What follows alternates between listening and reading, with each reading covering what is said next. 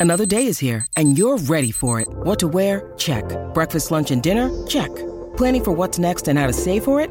That's where Bank of America can help. For your financial to-dos, Bank of America has experts ready to help get you closer to your goals. Get started at one of our local financial centers or 24-7 in our mobile banking app. Find a location near you at bankofamerica.com slash talk to us. What would you like the power to do? Mobile banking requires downloading the app and is only available for select devices. Message and data rates may apply. Bank of America and a member FDIC. And we're back with Mornings with Adam Peacock. Got to talk some tennis right now with uh, John Fitzgerald. We've established the line once uh, once again. Fitzy, morning, mate. How are, how are things down in Adelaide? They're good, Adam. Uh, you should know well. You were uh, dominating proceedings here a week ago, but look, we, we miss you, you know. And but the tennis has uh, made up for it, Adam. It's been pretty extraordinary uh, first week here in Adelaide. Yeah, I, I, miss you too, and I miss the crew as well. Apart from Wally, who's joined you, but it, you, you know, no, nothing's perfect, is it, Fitzy? Nothing's perfect. No. No, and, and Wally is far from perfect, by the way, Wally Masur. But uh, apparently he is coming this week. Um, he's had a little COVID and, and he's trying to get over that. And uh, we don't want him here while he's got it, by the way. So uh, he may not show this week. Anyway, it, look, I'm looking forward at some stage during the summer of seeing you. Adam. Yeah, exactly. Two old mates catching up once again. And I look forward to being in the vicinity so I can listen to you two go at each other. hey, last night, uh, something extraordinary again from Novak Djokovic. It's, it's not so extraordinary when it comes to Djokovic because we almost expect something like this, especially when he's match point down to – to find a way. He does it again. Uh, what did you make of it all? Yeah. His win over Seb Korda. Look, he he has a lot of assets, doesn't he? Um, uh, probably uh, as many as we've ever seen in a male tennis player before. Uh, and and one of one of those assets at the top of his list, it probably goes a little unnoticed. I think sometimes he has this innate ability to to just play uh, his best tennis, like extraordinary points at the right time. And he he's done it throughout his whole career. Um, there are a number of times in big matches where he's been down match point, uh, and then fa- found a way to win. And last night was the same. He uh, made him play a, a, pretty exceptional point when he was match point down, uh, Novak. So young Seb Korda nearly got the win of his life to date, um, but nearly is is not over the line. And he, he got a lob up awkwardly in the match point, and somehow Novak got back and hit a very unusual uh, high quality smash for a winner on the match point down. He he he finds a way because he's a great champion and um, geez, good to watch him. But but I was so delighted also, Adam, with Sebastian Korda. He's a player of the future and uh, he's one of the new breed. He's got a lot of uh, well, he comes from a good gene pool in terms of sporting ability. Mm. We know that his father was an Australian Open tennis champion and um, his mother a very very good player as well. So and he's got a couple of sisters that are not bad at another sport. Uh, they, are pretty good at golf. So, so look, um, it was an extraordinary night um, and a lot of atmosphere, and the crowd was full, and the new stadium just set everything off. It was it was a great first week. It certainly was. Yeah, um, I agree with you about Seb Korda because he's he's got such a calm demeanour. Nothing fazes him. Obviously, a few things going through his head when he let that match point that match point slip last night. Whereas Djokovic, he was getting a little edgy, especially when he lost the first set. He he told his agent to go away, go and watch the match somewhere else, which happens from time to time. Um, I don't know how the discussions have been this morning, but um, did you notice that courtside? Oh, I absolutely did. Um, I, I, I, don't speak that language, and uh, I don't know exactly, but I had a fair idea, I reckon, what was being said, um, without understanding a word, actually. But no, he was very antsy for some reason. I don't know why. Um, you know, it, it's a new season. He, he's every player has his. No matter how good you are, every player has his own uh, issues to deal with and pressures, and he's got a very high expectation of himself and wants to win every match he plays, obviously. And uh, you know, after he went down a set, he he did um, lose his cool a little bit. Um, but being the, the incredible professional he is, he got himself together and defended that match point late in the second set, and then went on to win. And Korda never never wavered. Uh, to, uh, he was so impressive, the youngster. He's only 22, and he he took his disappointment so well. And I always say the young players, they, their best tennis is good enough, but sometimes their worst tennis, there's too big a gap between their best tennis in the mm. course of a match and their worst tennis. And but his didn't falter. He he didn't drop off at all.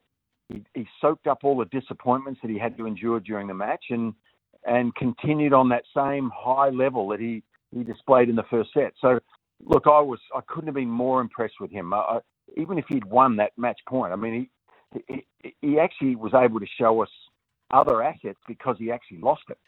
So, so lost that match point. So, look, he's got a big future, and uh, he's pulled out this week. He's he's obviously had enough tennis before he gets to Melbourne, and uh, but he's a player of the future. And and look, Novak is Novak. He, he's he's just an incredible competitive beast who has all of his bases covered. It seems with with with his talents, and uh, he's extraordinary to watch. Yeah. Hey, just with that, um, you, you, mentioned there Seb Korda's pulled out, and fair enough too. It, it's getting the prep right for the Australian Open. There's no point in in um, cashing all your tickets this week, the week before a, a major. Uh, would, what do you make of? I'd, I'd, hate to be a tournament director the, the week before a major. Now Adelaide have already had a great week. They've got another one this week. Should they rejig the schedule a little bit, like slide the days a bit further back to get it away from the Australian Open, or too hard? Look, uh, I don't know how to fix the issue of the players want matches. Adam, obviously they if they don't if they lose first round or second round, uh, they want another tournament the next week. If if they do well and they get through to the final uh, of of a tournament two weeks before the Open, then they tend to want to rest that their body to so that they can recuperate you know recuperate all their energy. So I, I think it's an impossible uh, task to to get it right. The, the the beauty of this week though in Adelaide is that there's um, a, a, large number of the top 20 women. Um, I think it's 14 off the top of my head yeah. uh, out of the top 20 that are that are in this tournament in Adelaide, which is an extraordinary level for a 250 um, on either the men's or the women's side. Uh, the men's tournament this week is not as strong. Obviously, we had uh, Djokovic and, and Medvedev here to, to headline as headline acts in the in the first week in Adelaide. So it's really difficult to get it right. But the bottom line is there's been an extraordinary number of world class players that Tennis Australia have found a way through amalgamating, you know, the United Cup and then and then the men's ATP events here and the WTA events for the women here in Adelaide. They've found a way to give most of these world class players uh, enough match practice before they go into the major. And I guess in a way that's that's sort of their objective, you know, so that all of these great players don't hesitate about coming down to Australia before the Open starts, and then and then obviously participate in the first Grand Slam of the year. Do you reckon Nick plays the Australian Open, Fitzy? Kyrgios no, I. If you don't know, I don't know, Adam. I, I, I, have no idea what he'll do. Yeah. So I don't enough. know how else to answer. Yeah, no, no, that's that's fair enough. But what you will see this week in Adelaide are a lot of um, the, the, the other Australian players, like the guys like Thanasi Kokkinakis. I think he's playing Popyrin in the first round tonight. You got Jason Kubler, who who went pretty well in the uh, United Cup. He's down there trying to get some points and some some coin in the pocket as well, yep. and a few on the women's side as well. So those those Aussie players that we really like getting behind in week one of the Australian Open, looking to refine their uh, preparation. They are those those three men you mentioned all had wildcards here because their rankings weren't quite strong enough to get in. Um, two of them play against each other. Popyrin plays uh, Kokkinakis tonight. Uh, the winner of that will play Rublev, uh, the top seed on the men's side. Um, but but you know Jason Kubler has really made me smile. He's brought a smile to my face the last year on how uh, a young guy who's had more than his fair share of injury problems in his early career has found a way to finally make it on the men's tour. And and look, as an Australian, I feel so proud of him. He's he's he's always been a, a modest young guy who hasn't never asked for anything. He's always been um, giving his best at all of these events. And finally, he's he's actually found a formula uh, that, that that has produced confidence in his makeup, and he's he's beating world class players, and he wants to be on the bigger stage. And um, so, if, if if some of your listeners haven't seen Jason Kubler, please make a point of having a look at him during the during the summer, and uh, fingers crossed he can he can go. Uh, I don't know about deep into the Australian Open. That'll be great, but whether he can win a few matches and get his get his name out there and, and earn that coin that can launch the rest of his career because he deserves it. Yeah, I've, I've actually, um, thanks for leading into this. It's a nice little segue into my uh, my day job, which is codesports.com.au. Um, Fitzy, I've done an article with Jason. I caught up with him yesterday, and he's he's talking about that, that the little thing that he's got to manage now is that he's got a bit of coin in the bank.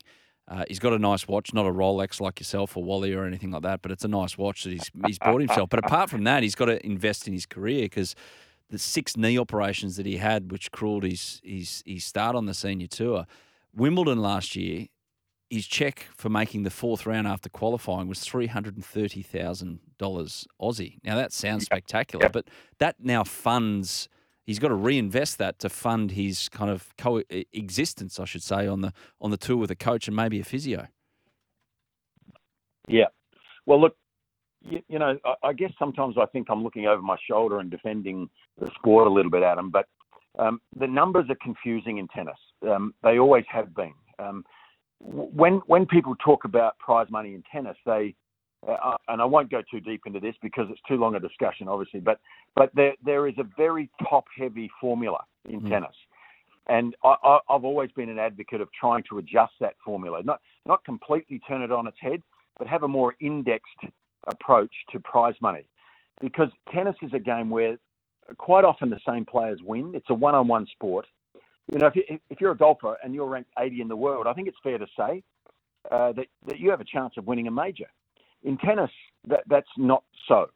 It's a rare, rare thing that only a young player who we haven't seen much of could, could give a, a like a Boris Becker years ago in 1985 when he won Wimbledon. You know, he was a player on a shooting star, and yeah. he won Wimbledon, and we didn't know. But generally, players can't go to the latter stage. So the same players keep winning the lion's share of the prize money.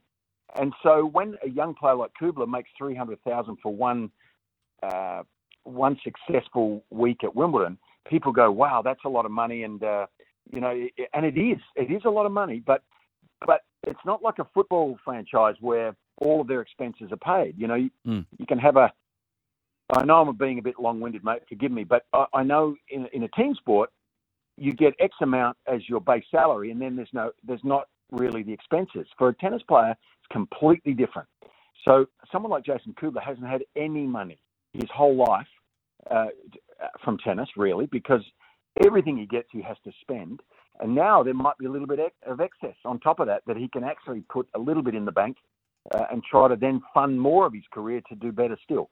So, it, uh, sorry to dwell on that, but he he does need to invest now, and uh, and he will because he's got that attitude, and it's a great attitude to have. And I, I wish him the best. He, he he's a good young player still, and uh, I hope he plays for another half a dozen years at the top of the game. No, you bang on, and it's really interesting how it actually works because you're right. You you look at a a prize check and you go, wow, that's great. And then there's tax and there's all those expenses and it, it costs a bit to get around the world. Fitzy, we're going to leave it there, mate. But look forward to your commentary, your uh, your erstwhile comments. I'm looking forward to your knowledgeable, um, you know, the, the passing on of all that great depth that you have as well, courtside and up in the commentary box this week in Adelaide. And I'll catch you in Melbourne for the Aussie Open. Yeah, look, you're way too kind, Adam. Thank you. Um, uh, and uh, it's good to talk to someone who really has a a keen interest in all sports, mate. Thank you, and uh, don't compliment Wally too much this summer. Can I? Can I just suggest that before I leave?